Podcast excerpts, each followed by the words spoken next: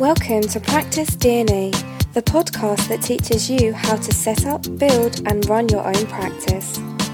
Sponsored by Icon Practice Practice Management Software, get anywhere access to your system while saving thousands in upfront costs. Visit iconpractice.com now. I'm very lucky today to have on the call with me uh, Dr. Jacob Brady Walker from the Chiropractic Place in Darwin.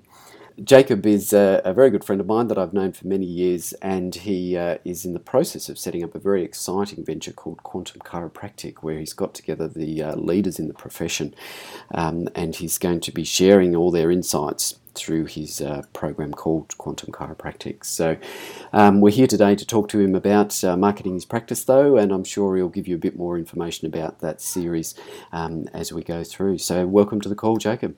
Thank you very much. It's lovely to be here. It's nice to be asked.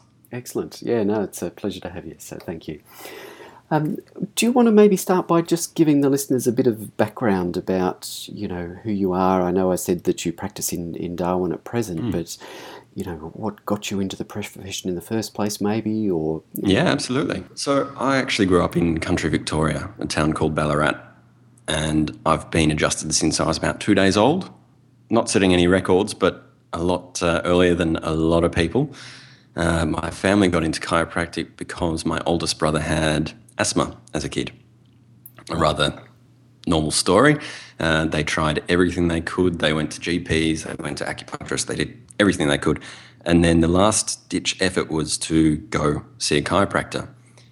And when they did, he started getting results. The philosophy of why it was working made sense to my parents. And from there, they, well, yeah, my mum became a CA. She worked in a clinic and became office manager there for 15 years while I was growing up. Uh, whenever we got a cold, it was, it was always off to the chiropractor as a first result. Um, it was, yeah, just a way of life. It was a normal way of being. So then when I was in grade six, my brother got into the course. He uh, went straight from high school into the chiropractic course, and I went, "Oh, you mean I can actually be a chiropractor? Of course. All right. Yep. Done. That's it. I'm going to be a chiropractor." Cool. It's a bit of a so light since, bulb. exactly. Yes. I mean, up until that point, I you know I was a little kid and loved watching um, those lawyer shows and everything like that, and so I was setting myself up to go study law or something like that. But it was that revelation of oh, I can actually be a chiropractor. Okay, you know what? That makes sense. It's been a big part of my life. And so grade six, or maybe it could have even been grade five, I just went, right, that's what I'm going to do. And that's what I worked towards all the way through uh, the last six or seven years of my high school. Oh, excellent! So, I mean, that's that's a very uh, common story that I hear amongst uh, most successful chiropractors is that they have that um, that background within the profession, which is which mm. is wonderful. Um, where are you currently at? I know you know we said you're practicing up in Darwin, but yeah. you know you guys own your own practice and and have built, by the sound of it, a very successful practice up there. Do you want to tell us a little bit about how you came to the situation where you are? Yeah, so I met my wife while I was at uni. We had a few years studying, and um, after I graduated, I needed to wait a year while she finished. We then went to Ireland for a year. Uh, that was going. That was intending to be. That was it. We were moving to Europe, and we were going to stay there forever. But uh, that was in 2010, a couple of years after the financial crisis had hit, and Dublin, Ireland was hit very hard. They had a big property market going, and they had a giant boom, and then an incredible fall when the crisis hit we thought that we would be there for the upswing. And, you know, we're in 2015 and they're still not really turned it around yet. Um, so we bailed out of there after nine months. So in that time, we'd worked for two employers.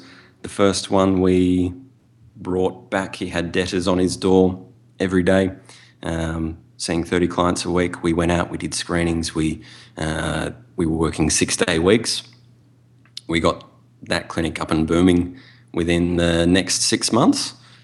And then after that, after not being uh, paid properly, after checks bouncing, um, the clinic not being run well behind the scenes, we decided, right, well, we had another opportunity with someone else to go and build another clinic from scratch. At least this way, we got to design our clinic and then implement. After a few months there, we weren't paid a cent. So we went, all right, Ireland is not for us. Yes. So, uh, Fair enough. you know, it um, not the most pleasant experience, but after six months after we left Ireland, we went, hmm, all right, we actually learnt some big lessons there. And, you know, after we'd gone through all of our savings just to survive while we were there, we had to move back to Australia and live with parents. So we had two choices. We could go to Ballarat, where I grew up, and stay with my parents. Ballarat is a country town. It's got about 90 to 110,000 people. So it's, you know, it's a town, not a city, but it's not necessarily that small. Hmm. But there are lots of chiropractors there. So that was one option. The other option was to move up to Darwin, which is the very top of Australia, very isolated. It's about a four hour flight to any other city in Australia. We could live with uh, my mother in law, and we already had a job offer up here as well. So we went, all right, let's check out Darwin. We came here, and the job offer that we had was sounding very familiar from what we had just been through. Yes. So we went, oh, all right, that's not quite what we want. Then we had job offers from every other clinic in town, pretty much. So we went, huh, I think there's something going on here. I think they're crying out for chiropractors. And after what we'd been through, we went, all right, we've revived the clinic, we've designed another clinic, don't have any um, any money at the moment, but uh, my wife and I we got part time jobs. I worked night fill at one of the supermarkets. My wife worked part time in one of the uh, health food stores. So we just got some cash up, got a loan from one of the, the medical finance companies, just a small one, and started up our clinic in a one room serviced office Right. within about four months, I think it was, we had outgrown that clinic and had to find another clinic, which we did. We found one just around the corner. It has uh, three treatment rooms, a big boardroom, so we've got plenty of space to move. And the biggest difference is that we actually have street frontage on here, so we can put signs up and people actually know that we're here. Excellent. Yes, it always makes a big difference, doesn't it? Absolutely. Uh, so from there, we grew and grew and grew. 16 months into our business, we won a Telstra Business Award, which uh, for anyone overseas, Telstra is like AT&T or Vodafone, or it's one of the biggest uh, telecommunications providers in Australia, and they hold a big business award every year. And we won the startup category for our state. So that was 16 months in, and then we're four and a half, no, yeah, four and a half years into our business now. And we've just been growing steadily since then. Yes, it's uh, it's amazing how time flies, isn't it? Oh, yeah. I it think doesn't uh, seem like that long. Yeah. the thing to make it really fly faster was we had our first child two and a half years ago. Right. And these last two and a half years, it's just gone like that.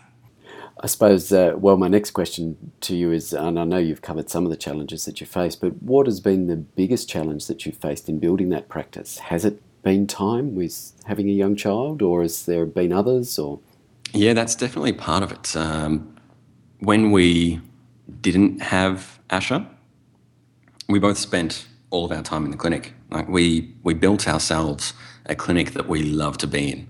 So I think that's one of the um, one of the things to do is to build a space that you're actually comfortable in and you like being there because yeah, we practically had no life work balance. I think it's a bit of a myth, especially with chiropractors, that you get a work life balance. Chiropractic's one of those things that it kind of takes over your life.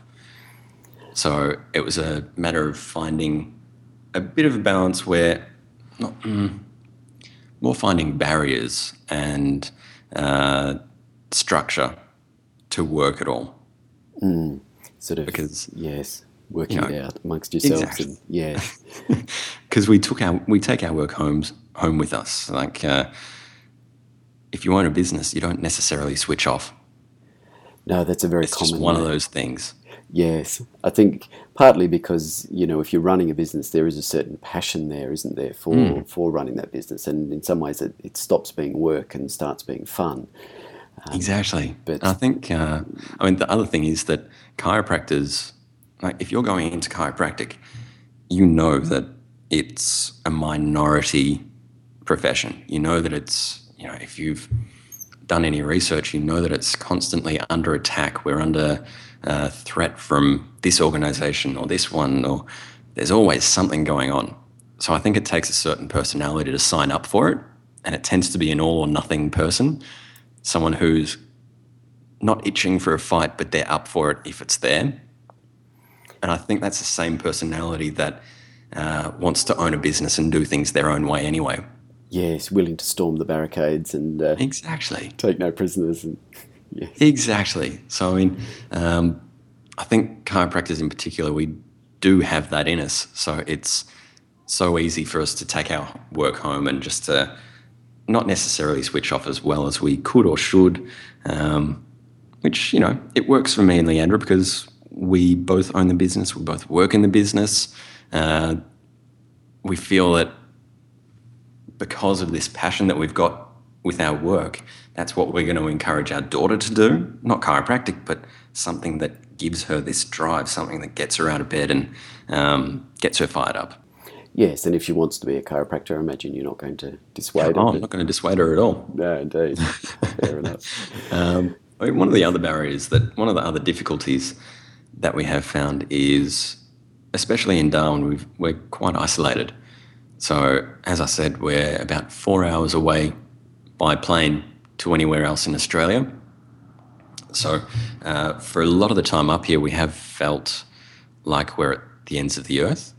But one of the ways that I have dealt with that, especially recently, is to actually get on the phone and just start talking to other chiropractors. It's part of what uh, the Quantum Chiropractic series is about. It's about being inspired by other chiropractors' stories and getting different ideas. And um, one of the things that I noticed on Facebook is that in Melbourne, people are, you know, chiropractors are catching up, they're meeting up, they've got this group, they've got that group, they've got um, you know they're getting involved with the universities and helping students and you know it's got this real sense of community and action whereas as soon as you get away from that it's easy to uh, sort of just go through the motions. That, in uh, sorry, in, in some ways, sort of leads into perhaps what my next question to you would be: is what do you feel is the biggest challenge facing new chiropractors today as they're getting into the profession? oh isolation absolutely. Um, if you don't if you're not constantly talking to other chiropractors who are at various stages of their journey like you need different mentors you need contact with your peers because otherwise you get complacent. You know we graduate from all the colleges have their own strengths and lots of them focus on various techniques or um, give you a broad range. And it's easy to just go all right well i've got that under my belt. That's what i'm going to do. And you can absolutely, but it um, I think it limits your potential. Do you feel the uh, challenges facing new chiropractors are different today from what they were, say, 10 or 15 years ago? I do. I think um, when I was growing up in the 80s and early 90s, when I was a little kid and seeing chiropractors, and mum was, you know, the office manager at that clinic, it was on the tail end of the golden years of chiropractic in Australia. So the golden years uh, are what I refer, uh, what I call it, um, in the 70s and 80s. You know, it seemed like chiropractic was this brand new thing in Australia, and everyone wanted to get onto it. And you know, the it's the ones where all of the coaches tend to come from that era, where they studied in America, then they came back to Australia, had amazing booming clinics, and that's what we keep hearing about. I think what we're graduating into in the past 10 years or so, it's a different climate. We've got lots of, you know, people looking up Dr. Google and coming in with preconceived ideas. They um, you know, sometimes they've, yeah, people have heard of what chiropractic is and they come to it with their preconceived ideas. There's certainly no shortage of, of chiropractic bashers out there on the internet. Yeah, exactly. Yes, and uh, you know everybody has the ability to put their, their voice forward in a way that is completely different from what it was 10, 15 years ago. Mm. Um, and that's great for us, but at the same time, you know, the people who are, you know, these people are putting out their perspectives, which are not always, you know, very often not based in fact. Mm. Um, and that's one of the big challenges that we find with working with clients if they have had any negative press through uh, various skeptic organisations that uh, that can be having a, a, dramatic impact on their practice. Absolutely. So I mean, I think uh, we've got a lot of that out there. I mean, the other good thing is that we do have a lot of good information out there. I mean, that potential to have the negative press, the negative um, reviews, and all that also gives us the potential to spread ideas and great ideas about what we do just as easily. Absolutely. So it can work to our advantage. I think uh, graduates now are also much more savvy with the way the internet works and how they can do that. So, you know, it's it's different, but and I've painted it as this doomy, gloomy sort of thing, but it doesn't have to be. No. I mean, we've we've also reached an age where uh, tribes are sort of the new thing. Like you've got, uh, I'm going to use CrossFit as an example. I love CrossFit as an example of many things, but one of the things that they do really well is that they'll get call it 20, call it 50 or 100 people all coming in doing the same workout, and they build this camaraderie where they help push each other and help each other grow. Sometimes it can go too far, but mostly they're just part of a community which tends to be all about functional mm-hmm. movement, which in my books is good, maybe pushing it a bit far sometimes, but you know, it's a good a step in the right direction and they get this group mentality which tends to be healthier and they tend to go with, you know, someone will start on the paleo diet or something more natural, less processed and everyone else goes, huh, that's a great idea. That's one example of a tribe. Yes, well, that ties in with what we were discussing before we started recording about uh, how uh, you know you will become the, or very least be very heavily influenced yeah. by the, the five people that you spend the most time with, and uh, absolutely, yes. So, I mean, if you're able to create a tribe in your clinic, then you can make a huge impact on your community because you're almost creating your own community. And being the leader of that means that you'll be able to have a larger impact. And, you know, people tend to bring in like minded people, mm. which is, you know, you can either uh, just adjust them and send them on their way, or you can help build a community that empowers each other yes. and helps build and grow. Um, I think that's a great recipe for building a great clinic and a busy, thriving, bustling clinic by having everyone buying into it because yes. it becomes a way of life. From that respect, in, in terms of creating communities like that and so forth, have you found that the internet has, has changed the way that you've marketed your practice? It has. We uh, when we were in Ireland, there was no internet marketing done for that one. When I was working in Ballarat and Melbourne with my brother's clinic, we didn't do any of that either. When we came to Darwin, though, we were actually the first clinic in Darwin to have a website. Right. So it meant that people were able to find us easily. After that, we started up a Facebook page, which, you know, it's, I think we're on 1,500 likes, something like that. It's not giant, but it gets engagement. And uh, if we see something that resonates with us, so I, I love Rob, Robin Sharma's work. Uh, he wrote The Monk Who Sold His Ferrari and The Leader Without a Title. I love his work. And so I follow him on Facebook, and he's got great quotes. And, you know, just in the last few days, I've shared a couple of his quotes, and it's because they're congruent with what we're trying to do as a clinic. And it's little things that can help our clients take control of their own lives and because uh, that's what we're really about. Like sure we can treat back pain we can treat headaches or whatever you want but it's about the health choices and taking ownership of your health.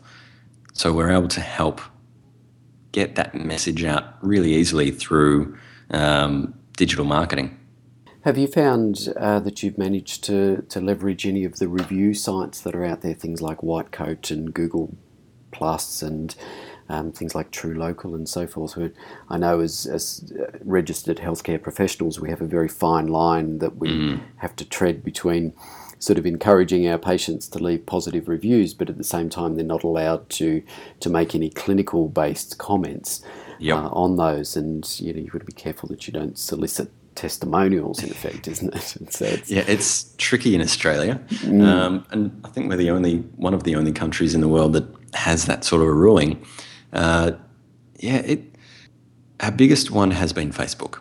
Um, we we do advertise on Google. We have someone else who manages that, and we've got everything taken care of that way. But yeah, it's Facebook that it's the word of mouth, but not in your face. Yeah. Well, actually, it's quite literally in your face, but um, yeah, it's. We've had a few clients who go, "Oh yeah, no, no, my friend likes you on Facebook," and then I went, "Oh yeah, I like that," and it's that constant top of the mind effect. I think Facebook has a lot of strengths in that respect. In that, you mm. know, if a friend likes your page, then that's that social proof and that social recommendation exactly. to uh, you know, much in much the same way as a normal word of mouth referral is. It's yeah, absolutely endorsement from from their friends. So yes, it's it's learn working out a way to leverage that effectively is uh, is certainly the challenge exactly. for a lot of practitioners. I mean, we haven't noticed much from Yelp or Whitecoat or mm. um, any of the others. I mean, honestly, we haven't really tried very much though. Um, so I don't know how successful or unsuccessful that would be. Yeah, so my experience in dealing with uh, Yelp is well, Sensis have, have, taken over Yelp in Australia, I believe, and so they have, yeah. Yes, and they, they don't tend to do particularly well in their online platforms, in my personal experience. so, so there's hope that they may just uh, slide quietly away. I think. Um, and I think the the NIB white coat thing produced a, quite a bit of fear amongst the profession, unfortunately, mm. for something oh, absolutely. had the potential to be quite positive. But thankfully, I think that's died a bit of a quiet death as well. Mm. Um, and and really, I think it, it comes down to Facebook is, is probably the main place that you need to be doing it, like you quite rightly said. Mm. Yes. Yeah. Uh, well, that's what we've found anyway. Uh, we've sort of talked about um, new chiropractors coming into the profession, but mm. do you think that there's particular challenges facing uh, older chiropractors within the profession today, whether it be aspects of digital marketing or just the, it's no longer the golden age of chiropractic, like you said, mm. in many respects. Do you think there are unique challenges facing those older practitioners? I think there are. I think, uh, I mean, well, as I said, when we first got to Darwin, no one had a no one had a website. This is only four and a half years ago. So this was 2010. We started our clinic, or wait, no, 2011 we started our clinic and no one had a website. I don't think they see it as necessary. A lot of these clinics, they've been established for a while, uh, they're nice and busy, everyone's comfortable. So I think when you get comfortable, it's easy to get complacent and stop noticing what's going on around you. Um, and, you know, the digital age is here. I think uh, if you don't acknowledge that, then you're in strife. I mean, everything might be going quite well at the moment, but what happens when the next wave comes? What if someone comes and sets up down the road and they've got an amazing digital presence, and anyone in my age bracket or below is looking for people online? You're going to lose entire generations just because uh, you're not keeping up with it, um, which is why we actually set up the, the website because that's what we do. Ellen, we moved to Darwin and went, all right, so what have we got in Darwin? Let's get on Google. let's see what's going around. Let's, you know, can we find any chiropractors? Can we find, you know, any good cafes? Can we find restaurants? And, uh, you know, Darwin Festival is one of those, you know, it happens for two weeks every year. And, you know, we found that out by doing a search on the internet. Right. If you're not there for, for, for me, it's almost like you don't exist. I was just traveling for a month around Australia while uh, my wife was on tour for her book. And every time we went somewhere new, we went, all right, well, where are we going to eat? Where is our local coffee spot going to be? And it was through the internet that we found them. And we do go by, you know, reviews and, you know, one of them had 4.6 stars out of five. Great, let's go give that a try. And by doing that in uh, Brisbane, we found, you know, out in a, you know, a nice and central suburb, but still very, very residential, we found this little strip of shops. And in that strip, there were three or four different cafes. So we had a week there and we were able to try each cafe and figure out, all right, which one is the one that we keep going back to. But we wouldn't have found that if they weren't on the internet. It's absolutely vital these days for, for people to have an effective presence, and mm. and uh, one thing I see a lot is that you people may well have, particularly in Melbourne and Sydney, and you know overseas in the bigger bigger cities, people have a website, but they may not have updated it for sort of mm. five yes. or six years. In in much the same way that, like you said, you get people get very complacent. Um, they can become complacent online as well. And so, in the same mm-hmm. way that their clinic can start looking very dated, and the, the magnolia walls and the beige couch and the, all yep. this sort of stuff starts looking very dated. And when you're in the practice working with it, you don't notice it. Um, your digital presence can suffer in that same way as well. Yeah, absolutely. Yes. So, I think, um, yeah, I think, all right. So, for clinics that have been around for a while, all right, so you need to get online if you're not already. But the other thing is that uh, I've got a coach. And if you don't have a coach, then I think uh, it's easy again to just get stuck in the day to day, just going through the motions. And if you don't have someone who is questioning you and pushing you and um, who you can talk about just the talk about questioning you about the day to day stuff and bigger picture ideas, again, it's easy to get complacent. And um, one of the books that you actually put me onto when we first met was The E Myth by Michael E. Gerber. Mm. One of the principles that still sits with me from that is that nothing is in a state of stillness. Everything is always contracting or expanding. And that goes for businesses. You're either growing or you're shrinking. And if you don't work on it, if you do let yourself just get in a rut, it's easy for it to start shrinking because your clients pick up on it. I think we've we've chatted about this before, haven't we? In that you know, given the if nothing else, given the current environment where um, you know our government tells us that the inflation rate is three to four percent, but in reality, when you look at what's happening with with electricity charges and rent mm-hmm. charges and all this type of thing for for running a business, if you're not growing at you know, five to ten percent a year, you are realistically going backwards. Um, yeah, absolutely. And, and contracting, like you're saying. So, yeah, I think you've got some some very good points there. So yeah, I think um, yeah, even if you you know even if you don't want to coach, you need to have a support group of other chiropractors, and you and you push each other. You have to. Yes, and uh, like an accountability group, in effect. Yeah, you absolutely. You know, this month I'm going to aim to get you know X number of patients in through the door, or we want yep. to get this particular task done in the practice. You know, paint the reception area, or do the website, yeah. or or whatever. It's uh, yeah, somebody to, to hold you accountable when in uh, you know four to six weeks time you haven't done anything about it. It's, it gets rather embarrassing when you stand up in front of your peers and have to say that. So it, uh, actually, I didn't do anything this month. Mm. yeah, right. Next. yeah, and actually, that is one of the things that we did early on when we were building our clinic. We were part of a networking group, and it was fantastic because it measured everything, and mm. it you know, it gave you that accountability to other people to actually perform. Yes. And you, you need that. and it can't be internal because unless you have the most amazing self discipline, you're going to let yourself off the hook. Yes, and even if even if you have got amazing self discipline, there's there's aspects that as an individual you can't be fully aware of. I think. Mm. Um, yeah, absolutely. Yes, and just that outside objective perspective is is a big help. Absolutely. Yeah. Uh, just saw an Einstein quote yesterday or the day before.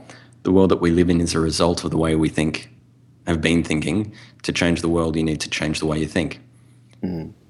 It works exactly the same on a grand scale or a clinical scale or just on the scale of one. Yes, well, I've, i think we've uh, we've covered most of what I needed to ask you today. it's, uh, is there anything in particular that you'd like to, to share with people? Um, normally, I ask, you know, if you've got one gem of advice for a chiropractor wanting to build their practice today, um, what would it be? But I think we've we've covered a lot of that. So maybe, mm. perhaps, if you could tell us, what would be a book that you would recommend that a chiropractor should read today? What's the one that you feel has either been most instrumental in guiding your thinking as you've gone along, or something that perhaps you're reading at present that you think, think people would really benefit from, or both? I really like Tim Ferriss's book, The Four Hour Work Week. Yes. I work a hell of a lot more than four hours, but there are some great principles in there.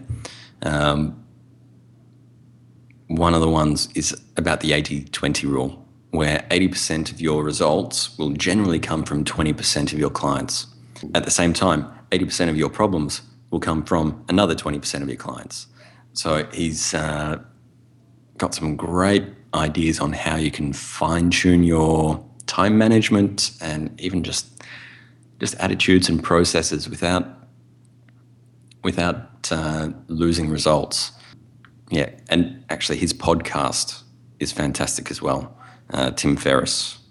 He does have some, I think. Yes, I think it's some great interviews. Yeah, Tim Ferriss podcast, I think it's called, mm. isn't it? There's, has some amazing individuals on there that just do all sorts of crazy things, and it's it's yeah. not just business related. It's health. It's um, training. It's yep. Languages. He had like it's, Arnold Schwarzenegger and um, a personal trainer who designs the strength programs for the U.S. Navy SEALs, and yeah, some a really diverse group, but you just listen to it and go, right, I can use that here. I can use that there. And it's often a way of thinking about problems that helps just put some clarity and some easy uh, steps together.